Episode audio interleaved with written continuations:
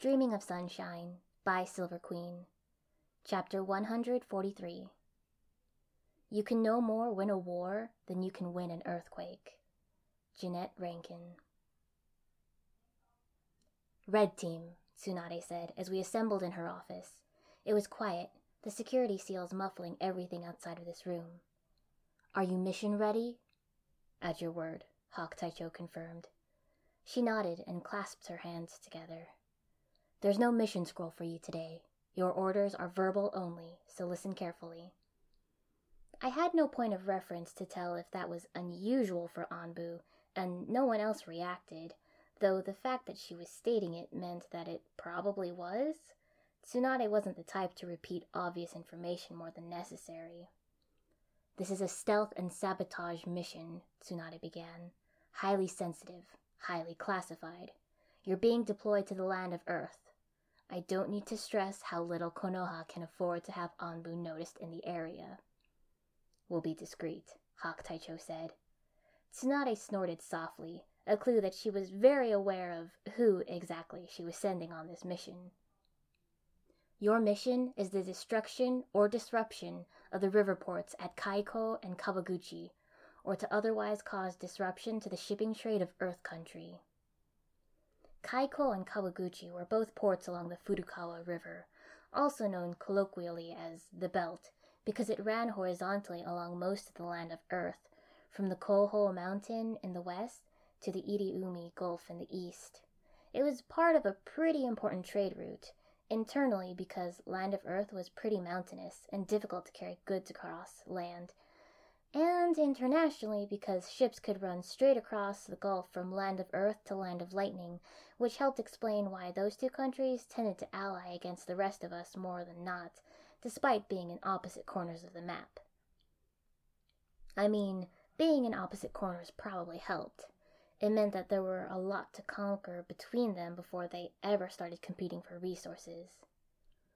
The reasons for these targets are twofold, Tsunade went on, tapping her fingers on her desk.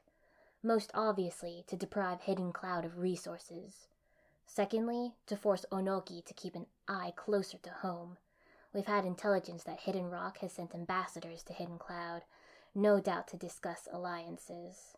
An attack at this juncture is nearly as likely to come from Hidden Cloud itself, disguised as an enemy attack, as it is to come from Konoha, which Onoki would be perfectly aware of. Which meant that our actions, the true enemy attack, could actually be suspected to be from the nominal ally of Hidden Cloud. Convoluted, but yes, it wasn't like the Raikage would pass up the chance to put some pressure on an ally to make them side with him. Understood, Hawk Taicho said. Tsunade leaned back in her chair.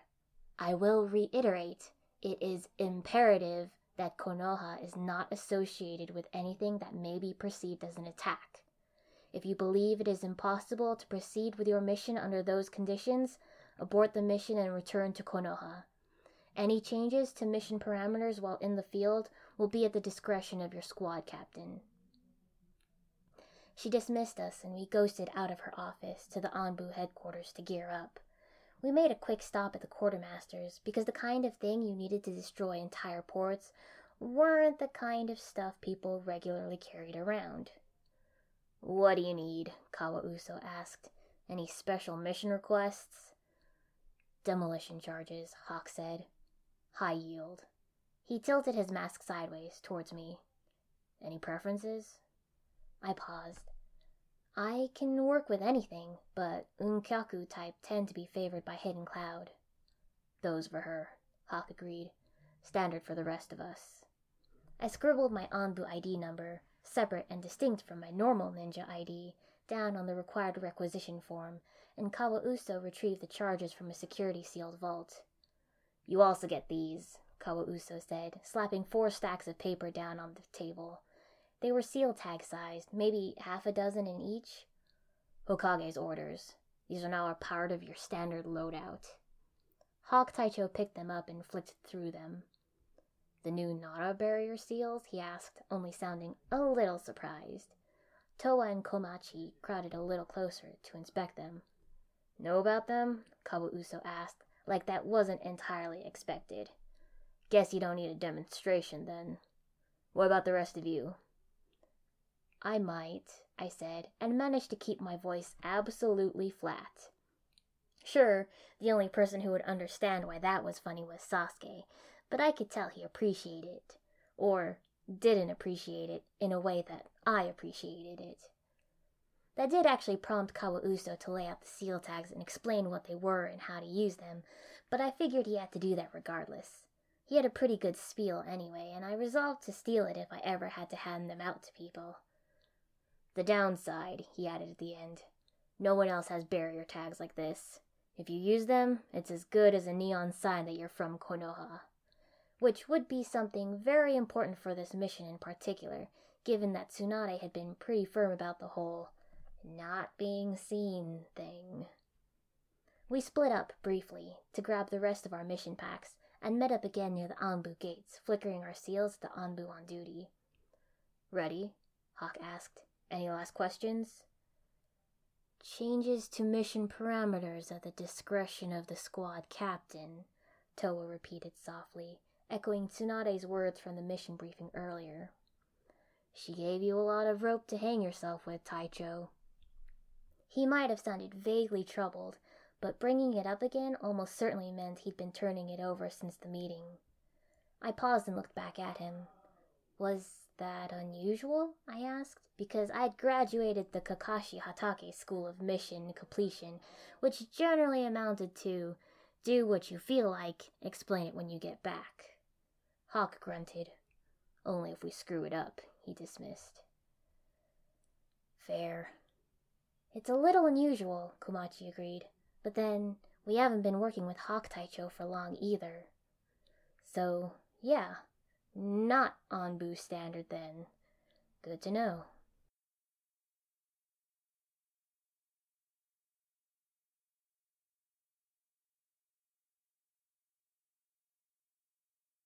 We left Konoha straight into the forest, not even touching the roads leading the village, or any of the other roads crossing the countryside. Part of the whole secret black ops deal. It didn't exactly make things difficult, but it was a difference, the same way that we stopped talking, only communicating through hand signs. It made the whole mission feel more serious, more secret. Not that our normal missions hadn't been serious, they had been. It just felt different. We headed north, stopping at the Konoha outpost on the border, or stopping near it and sending Taicho to secretly talk to the outpost commander to grab up to date intel on the rock troop movements and to let them know that we were passing through.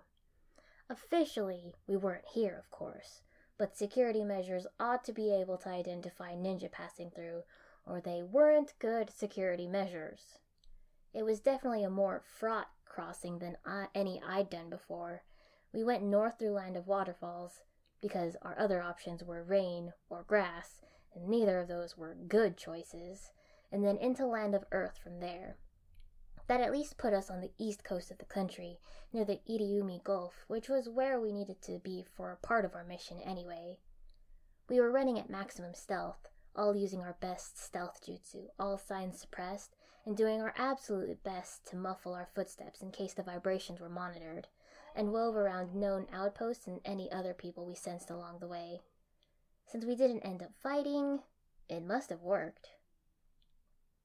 Land of Earth was, as expected, pretty mountainous.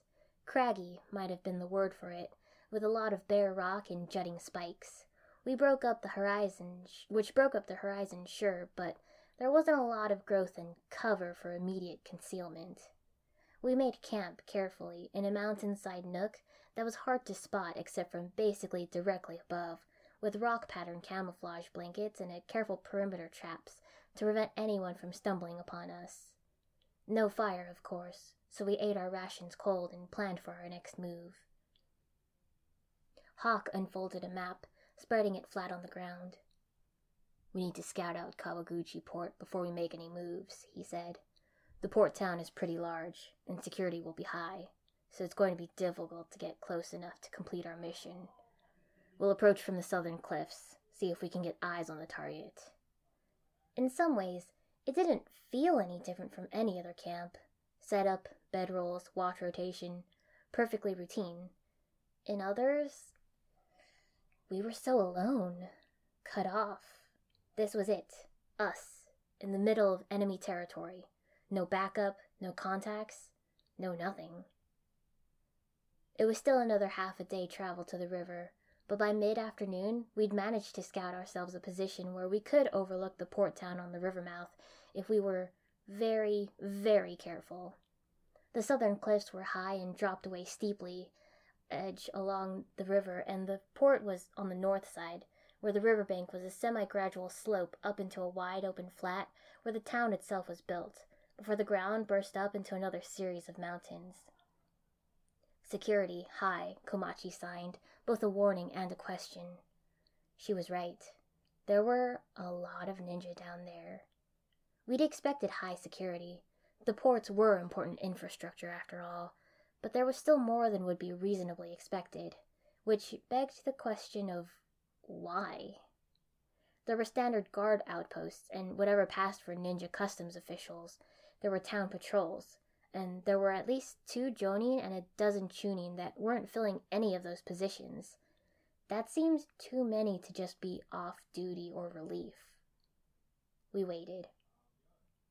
There was no time frame on our mission, though the longer it took, the more likely we were to be noticed, and surveillance was too important to even be called boring. We waited, still and silent, overlooking the port, as the people below milled about and the sun sank towards the horizon. Late in the afternoon, a ship came into dock, ninjas springing up on the deck, but they weren't wearing the brown vests of rock ninja, but white asymmetric ones, at least four of them, a full squad led by a Jonin a recognizable one at that, a large man carrying swords and a massive chakra signal. The Cloud Nin and disembarked. Killer B was met by the two extra Jonin, greeting them with what seemed to be exuberance. The three ninja that followed him were less easy to recognize at a distance, but smart money put them as his students. And then, horrifyingly, he turned, as though surveying the river and cliff, and paused right when he would have been looking at us. I pressed down flat, stopped breathing, and didn't move. Chakra pulled in tight and all stealth jutsu up and active. Killer B looked away. The moment stretched out. No one down below reacted. Had he seen us? Had he not? Had it just been looking? It shouldn't have been possible for him to see us but possible was a shaky concept when applied to ninja, and especially when applied to S rank ninja. Withdraw, Hawk Taicho signaled, and we wormed our way backwards off the cliff tops, slowly and carefully, and regrouped well out of line of sight. Cloud Ninja, Komachi said, voice low with irritation. Of course they have to show their faces while we're in the area. We can't risk engaging them, Hawk said, especially not with Killer B here. We can't really afford to get close. If he knows that we were there. If they're ambassadors, Towa said slowly, that means they'll be heading upriver to Hidden Rock. If not. If not, then the whole alliance thing was probably further along than we'd anticipated. We can wait them out, Hawk Taicho suggested. Plant the explosives once they've left the port. It would be doubly suspicious for the demolition to happen once they've just been there. Too suspicious, really. The chain of logic between who planted them was so solid that, inversely, it would make it look like a setup, even though it was. Goddamn ninja logic. I pointed that out. And Killer B is eccentric, but he's no fool. They'll protest their innocence and use it to their advantage in the negotiations especially if he knows we're here. Which meant another layer of thought. Not only was it complex strategically, it might also be a trap. So, Hawk said, to sum it up, we have to destroy the ports without revealing ourselves or implicating Konoha, or implicating Hidden Cloud, because that is, in effect, also implicating Konoha now. We could get to Kaiko port ahead of them, Komachi suggested, though somewhat reluctantly. blow it before they get there? I calculated the odds. The Cloud Ninja had arrived late, so they'd probably be spending the night in the city. If we left now, traveled overland instead of up the river, we'd have no time for scouting or planning. It would be extremely rushed. If there were any complications, it didn't look good. Hmm, I said and unfolded the map, carefully spreading it out on the ground. Hawk crouched down next to me. Got an idea? he asked. Maybe, I said, tracing my river over the blue ink of the river. An idea was forming anyway. Our orders were disrupt the shipping trade, not necessarily destroy the ports. And we have to do that without it seeming like it was done by ninja. It was a crazy idea. So crazy, it might work. My idea, I said slowly. We steal the river.